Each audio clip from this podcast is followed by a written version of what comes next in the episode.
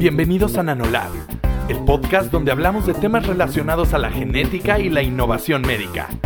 En Nanolab estamos convencidos que el estudio del ADN es un instrumento que seguirá revolucionando a la medicina moderna y gracias a él podemos entender de manera más eficaz el cuerpo humano, la salud y la enfermedad. Hola a todos, ¿cómo están? Bienvenidos de regreso a este podcast de genética, donde vamos a estar hablando de temas muy interesantes y de diferentes enfermedades relacionadas con la genética. Yo soy su host, Eduardo Ramos, y hoy estoy una vez más con Chris Martínez, quien es médico especialista en genética, y vamos a estar, eh, digamos, extendiendo la conversación sobre la genética. Entonces, eh, bienvenido otra vez, Chris. Hola Eduardo, muchas gracias por volverme a invitar. Estoy aquí muy emocionado de estar compartiendo los, los conocimientos con todos ustedes. Entonces, a ver, vamos a, recapitular un poquito, ¿no? Hablábamos el capítulo anterior sobre qué es la genética, entendimos un poquito el DNA, nos explicaste, digamos, de una manera muy general eh, la genética, entendimos para qué sirve con un genetista. Eh, y, lo que vamos a estar haciendo ahora en los próximos capítulos es hablando de ciertas, de ciertas enfermedades relacionadas con la genética o de, ciertas, eh, de ciertos retos que nos puede traer la genética, ¿no? y decidimos que para el capítulo de hoy vamos a hablar de cáncer, ¿no? el capítulo que sigue vamos a hablar de todo el tema relacionado con el embarazo y prenatal, y así iremos cada capítulo. Hoy toca cáncer. Entonces, me encantaría empezar eh, con, con, que nos expliques qué onda con el cáncer, ¿no? Digo, todos entendemos que es una enfermedad que, ¿no? Eh, que mata a millones y millones de personas a nivel mundial. Hay cánceres de todo tipo, pero ¿qué es el cáncer precisamente?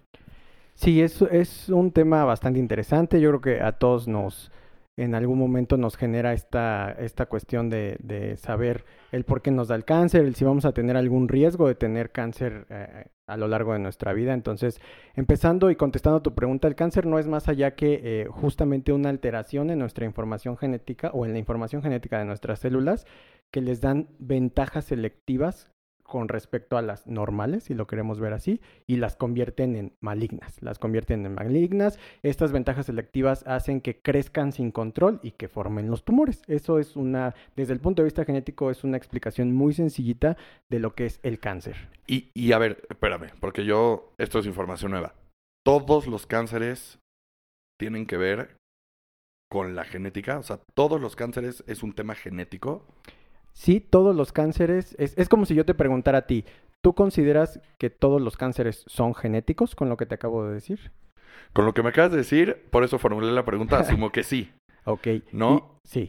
Pero tal vez no todos más bien son hereditarios. Exactamente, muy bien. Todo el cáncer es genético. Todo el cáncer es genético. Eh, todo tiene que ver con alteraciones en nuestra información del ADN o el DNA, que así lo conocemos en el mundo científico. Y eh, esto se debe justo a lo que hablamos, a las mutaciones que generan estas ventajas, que tienen como consecuencia o como resultado final un crecimiento descontrolado de las células. Es decir, nuestro cuerpo ya no puede decir ya no crezcas, ya no, ya no sigas proliferando, la célula tiene un autocontrol y decide crecer, crecer y crecer.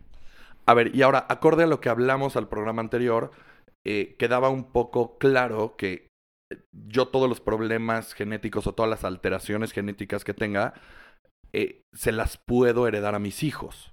¿no? Así es. Lo que entiendo es que no todos los cánceres son hereditarios como tal. Digamos, hay una gran parte, me imagino, que son hereditarios, pero hay otra parte que tiene que ver con los hábitos, ¿no? O con, nuestra alimentación, el, medio ambiente, qué respiramos, etcétera. Exacto, mira. Desde el punto de vista genético, nosotros podemos clasificar el cáncer en tres grandes grupos. El primero de ellos lo conocemos como un cáncer multifactorial. ¿Este qué quiere decir? Es el cáncer típico que le da a la señora mayores de 65 años, cáncer de mama, el, el, señor mayor de 80 años con cáncer de próstata, es el cáncer típico que le puede dar a cualquier persona por ciertos factores de riesgo. ¿Por qué multifactorial? Porque tiene que ver muchas cosas, ¿no? Tiene que ver la edad, el estilo de vida del paciente, cierta susceptibilidad de su información genética, la etnia de cada paciente. Como te das cuenta, no hay una sola cosa que haya desarrollado ese cáncer, sino son muchas las causas, las etiologías. Entonces por eso se conoce como multifactorial. Este representa casi como el 80-90% de los cánceres. Podemos decir que de 10 personas que tienen cáncer, entre 9 o 8 o 9 pueden o están en este grupo de multifactorial. Ahora tenemos otro grupo muy importante que es el cáncer familiar, que tú me vas a decir, oye, ¿cuál es la diferencia entre familiar y hereditario? ¿No? Porque pues las familias heredan, ¿no? Ok, entonces el, el cáncer familiar no es más allá que la agrupación de diferentes cánceres multifactoriales en una familia por diferentes factores. Como ya sabemos, compartimos cierta información genética con nuestros familiares. Entre más cercanos compartimos más información genética. Ajá, familiares de primer grado, el 25%, de segundo grado, el 50%, y así nos vamos, ¿no?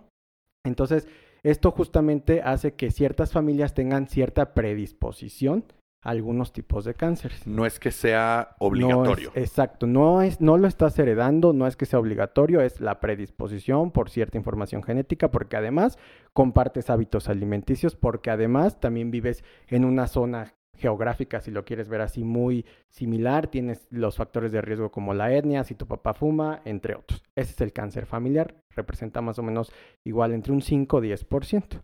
Y Ah, digamos que por último y no menos importante, al contrario es de los más importantes para nosotros, tenemos ahora sí ya el cáncer hereditario. Ajá. Este sí ya se debe a alteraciones en la información genética que sí te heredaron tus papás. Ajá. Los conocemos como alteraciones em, de línea germinal. ¿Qué quiere decir esto? Que fueron alteraciones que se hicieron en el óvulo o en el espermatozoide y que pues el individuo lo va a tener, esta mutación la va a tener en todo su cuerpo, esta alteración genética va a estar en todo su cuerpo, a diferencia de los otros dos tipos de cánceres que estas mutaciones de las células solo son locales. ¿Qué quiere decir esto? Si tú tienes o una persona tiene algún tipo de cáncer, vamos a poner cáncer de mama, la mutación simplemente la vamos a encontrar en las células que conforman el tejido de la mama, no en otro, en otro tejido. Pero si tú tienes eh, un cáncer hereditario, vas a tener esa alteración en todas tus células, ¿vale? Oye, Cris, dime algo. Yo quisiera saber qué rol juegan los genetistas dentro del cáncer, ¿no? Porque tú escuchas de alguien que tiene, no sé, eh, cáncer de, me voy a inventar, ¿eh? Cáncer de estómago, ¿no? Y entonces va a ir con un gastroenterólogo y después de ir con un gastroenterólogo le van a dar el, diagnóstico y va a ir con un oncólogo y va a empezar a hacer quimios y todo. ¿En qué, en qué rol está aquí el genetista? ¿Dónde jugó o, digamos, qué beneficio tiene ir con un genetista? ¿Qué, qué rol juegan? Sí, es muy buena pregunta esa. Eh, Aquí, eh, sobre todo, el rol que tenemos eh, los genetistas es más enfocado hacia el cáncer hereditario y es justamente uno hacer eh, el diagnóstico a, no sé, una persona que ya llega con algún tipo de cáncer, que tiene ciertos criterios que nos hacen sospechar en algún síndrome específico. Hacemos el estudio genético, que lo conocemos como molecular, y si encontramos la alteración, Hacemos el diagnóstico y esto nos ayuda mucho para el pronóstico de los pacientes.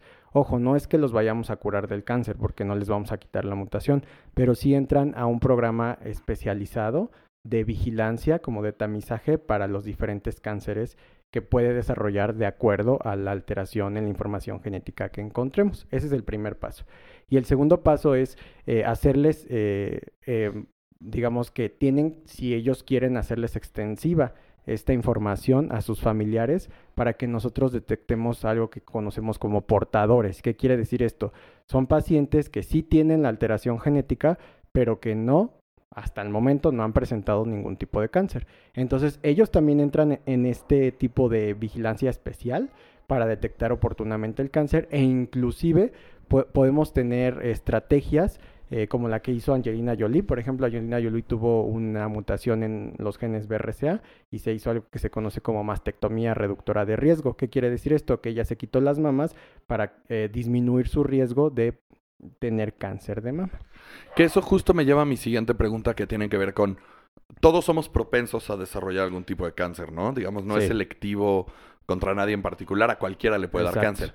Pero digamos, yo voy por la vida tranquilamente y por lo general hasta que no hay, digamos, no un, un, algo que me haga sentir mal o me empiezo con dolores de cabeza o empiezo a sentirme mal, es cuando realmente vas al doctor y por lo general creo que es un poquito tarde, ¿cierto? ¿Cuándo debería o cuándo es una alerta roja para mí para decir, ¿sabes qué? Pues voy a ir eh, a revisarme porque puedo tener un cáncer o por qué iría alguien a revisar si tiene cáncer si no tiene ninguna patología, por así decirlo. Eh, mira, ya digamos que internacionalmente hay ciertos criterios para ciertos cánceres para hacer un tamizaje, ¿no? Un ejemplo muy claro es la mastografía que se hace en todas las mujeres mayores de 40 años. O que se deberían de hacer, ¿verdad? Porque sé que no, a veces por eh, temas económicos o demás no se los pueden realizar.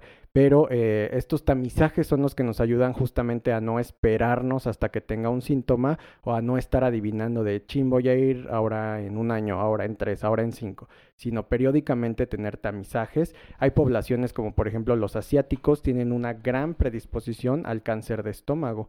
Entonces, como los, los signos o los síntomas son eh, demasiado, digamos, vagos, inespecíficos. Ellos tienen un programa de tamizaje, de, de endoscopías, perdón, de, ir con el gastroenterólogo, eh, gastroenterólogo anualmente, justamente porque ellos tienen mayor predisposición. No estamos hablando de un cáncer hereditario, estamos hablando de un multifactorial, pero que se está presentando en una etnia específica debido a la información genética que ellos tienen. Ese es un buen ejemplo de las diferencias, de tener mayor predisposición sin tener que heredarlo, porque si no, pues la mitad casi de la población de asiática podría estar con cáncer eh, de colon y la otra mitad pues igual y no, ¿no? Si nos vamos a los riesgos del 50%. Claro, oye, y mencionaste algo muy interesante ahorita, que cuando estabas hablando del cáncer familiar y hereditario hablabas de las etnias. Así es. No, o sea, lo que estoy entendiendo es que si hay ciertas razas en particular que, digamos, evolutivamente, por cómo se ha formado esa raza, sí tienen cierta predisposición a ciertos tipos de cánceres. O sea, no tiene que ver tanto con los hábitos. Ahorita que mencionas a los chinos, yo diría, pues bueno, tal vez tiene que ver con los hábitos alimenticios, ¿no? Y, eh, digamos, comen muchas cosas que son, eh, digamos, muy industrializadas. ¿no? Que yo he escuchado que este es un factor cancerígeno clarísimo, ¿no? Todo lo hiperindustrializado y todos estos químicos. Pero hay una parte étnica. Me encantaría que nos platicaras un poquito de esto. Sí, eh, como te decía, todos eh, tenemos a nuestra información genética que compartimos, las etnias, las diferentes etnias compartimos cierta información genética. Eso nos predispone a cierto tipo de enfermedades. Por ejemplo, todos los latinos tenemos mayor predisposición a diabetes. Simplemente por el ser latino ya es un factor de riesgo para presentar diabetes. ¿Por qué? Porque tenemos nuestra información genética y algunos alelos que así los conocemos de susceptibilidad para la diabetes. Oye, digamos, un niño que nace de un papá latino y de una mamá china va a tener predisposición tanto al cáncer de estómago como a la diabetes? Tiene mayor riesgo. Tiene mayor riesgo por, por, por las etnias de las cuales asciende, si hay mayor riesgo. Pero pues te digo, no es una sentencia porque estamos hablando de algo multifactorial. Entonces, por ejemplo, en México, y lo que tú decías, sí es muy importante también los hábitos y el estilo de vida. En México, el cáncer cervicouterino es de los más altos en mortalidad y no tiene nada que ver con cuestiones eh, de, que son, seamos susceptibles, sino es una cuestión de la medicina preventiva, lo que hablábamos la vez pasada. Es por eso la importancia que todas las mujeres se tienen que hacer su papá Nicolau cada año para una detección oportuna de BPH y si hay malignidad, tratarla a tiempo y prevenir que se haga el cáncer cervicouterino. Oye, Cris, y ya hablando un poquito de los hábitos, ¿no? Creo que ya es muy sabido, justo que decía que todos los productos hiperindustrializados, son, son eh, agentes, ¿no? Que pueden tal vez darte un cáncer en un futuro. ¿Qué más nos podrías o cómo podrías extender esta conversación en cuanto a hábitos? O sea, ¿cómo podemos cuidarnos? ¿Cómo podemos prevenir estos cánceres desde antes? Así es, mira, eh, suena comercial, como yo les digo a mis pacientes, pero lo más importante es comer frutas y verduras y hacer ejercicio. Eso nos va a mantener sanos hasta el nivel de nuestra información genética. Perdón que te interrumpa. ¿El ejercicio cómo juega un rol aquí? ¿Qué tiene que ver el ejercicio? Eh, el ejercicio y los buenos hábitos siempre van a mantener, digamos, eh, nos van a mantener sanos, saludables, van a tener nuestra información genética adecuada, eh, sin mutaciones, ¿sale?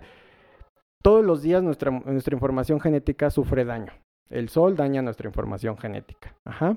Los alimentos industrializados, dependiendo de los químicos, dañan nuestra información genética. Puede generar mutaciones. Ajá. Hay otra parte de la genética que podemos abordar más a fondo en otro capítulo, que es la nutrigenómica, que como ciertos alimentos tienen un efecto sobre la expresión de ciertos genes en nuestro cuerpo y eso también puede alterar. Un ejemplo, ¿cuáles son? Los famosos, eh, estos fitoestrógenos que les ponen algunos alimentos. Esos fitoestrógenos lo que hacen en nuestro cuerpo es que se expresen mayormente eh, estrógenos o, u hormonas eh, en la mujer y los predisponen a mayor riesgo para ciertos tipos de cáncer como cáncer de mama. Todo eso daña nuestra información genética. Todo eso nos predispone a que estemos, eh, digamos, en mayor riesgo. Afortunadamente, en casi todos los casos, nuestras células y nuestro cuerpo es capaz, digamos que, de contrarrestar este daño, de repararlo.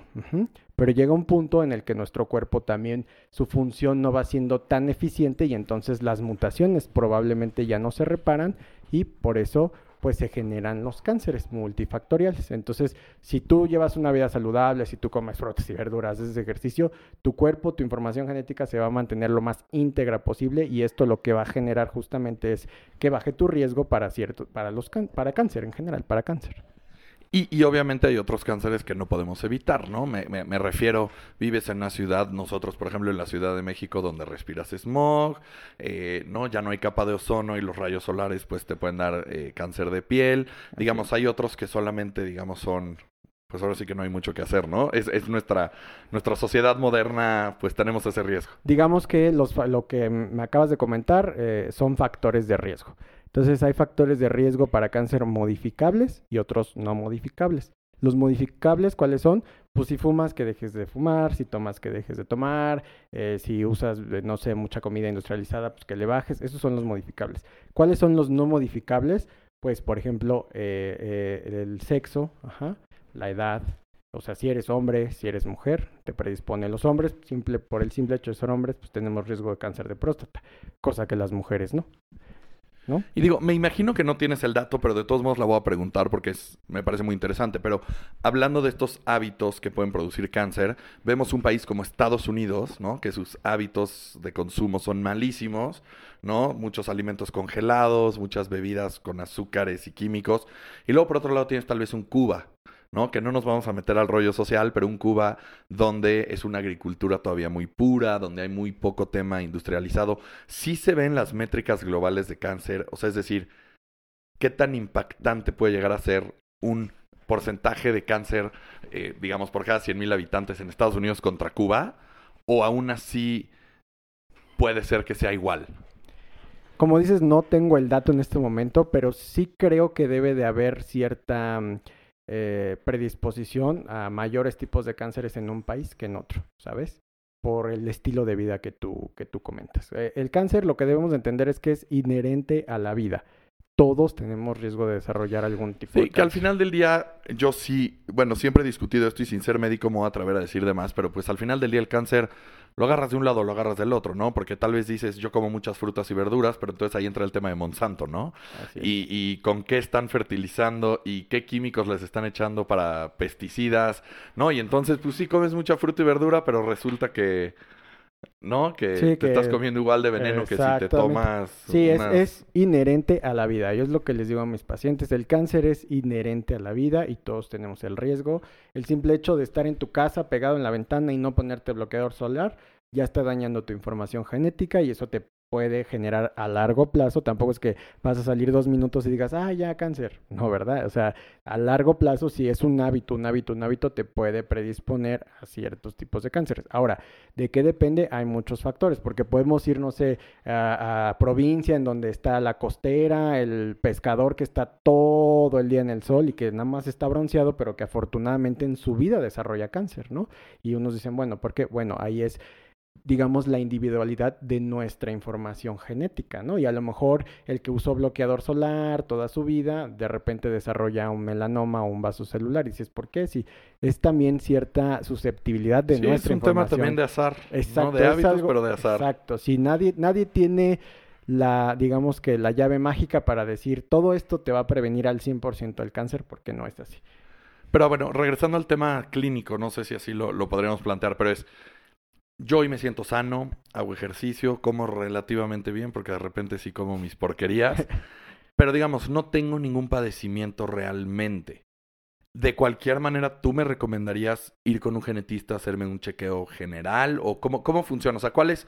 eh, mi pregunta es, ¿cuál es el call to action? ¿No? Ya tú, tú, tú estás en el, en el laboratorio Nanolab, que para los que no escucharon el capítulo anterior, es el, el laboratorio al que yo fui por primera vez y donde descubrí la genética y donde me apasioné por este tema, por todos los insights que me pudieron dar que fueron valiosísimos. Pero ya entrando al cáncer en específico, ¿cuál es el call to action?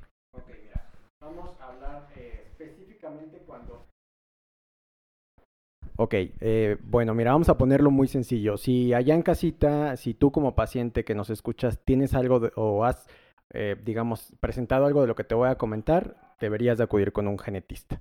Lo primero es eh, eh, cánceres a edades tempranas, menores de 50, menores de 35 años, mujeres con cáncer de mama, a menores de 50 años, en general se maneja ahorita esa edad, tienes que acudir con un genetista. Que tengas dos o más tumores. ¿Qué quiere decir esto? Que hayas presentado, no sé, cáncer de próstata y que aparte tengas un sarcoma. Ajá. O sea, y que ninguno, o sea, que uno no es metástasis del otro, son cánceres primarios. Tres, que tengas dos o más familiares que hayan presentado el mismo tipo de cáncer o algunos cánceres relacionados con ciertos síndromes. Ejemplo, que tú seas una mujer y que tengas antecedentes de tías y primas y mamá con cáncer de mama. Ajá. O hay otro síndrome que se conoce como el síndrome de Lynch que eh, pueden presentar cáncer de colon y cáncer de endometrio. Entonces, si tú, tú por ahí dices, no, es que mi tío tuvo cáncer de colon a edad temprana y una tía tuvo cáncer de endometrio, entonces es también un criterio. Eh, otro puede ser la, la etnia, como ya lo habíamos dicho, los judíos askenazi sobre todo también tienen mayor riesgo para eh, cánceres hereditarios.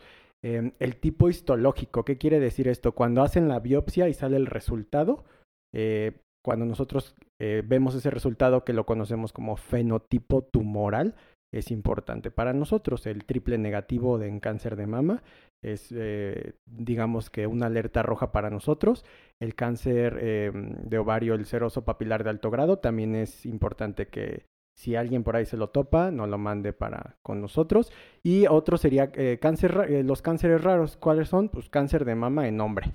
Que sí nos puede dar también a nosotros. Tenemos el riesgo menor al 1%, pero cuando ya tienes un síndrome que tiene de cáncer hereditario de mama y ovario hereditario, tienes un riesgo del 1%.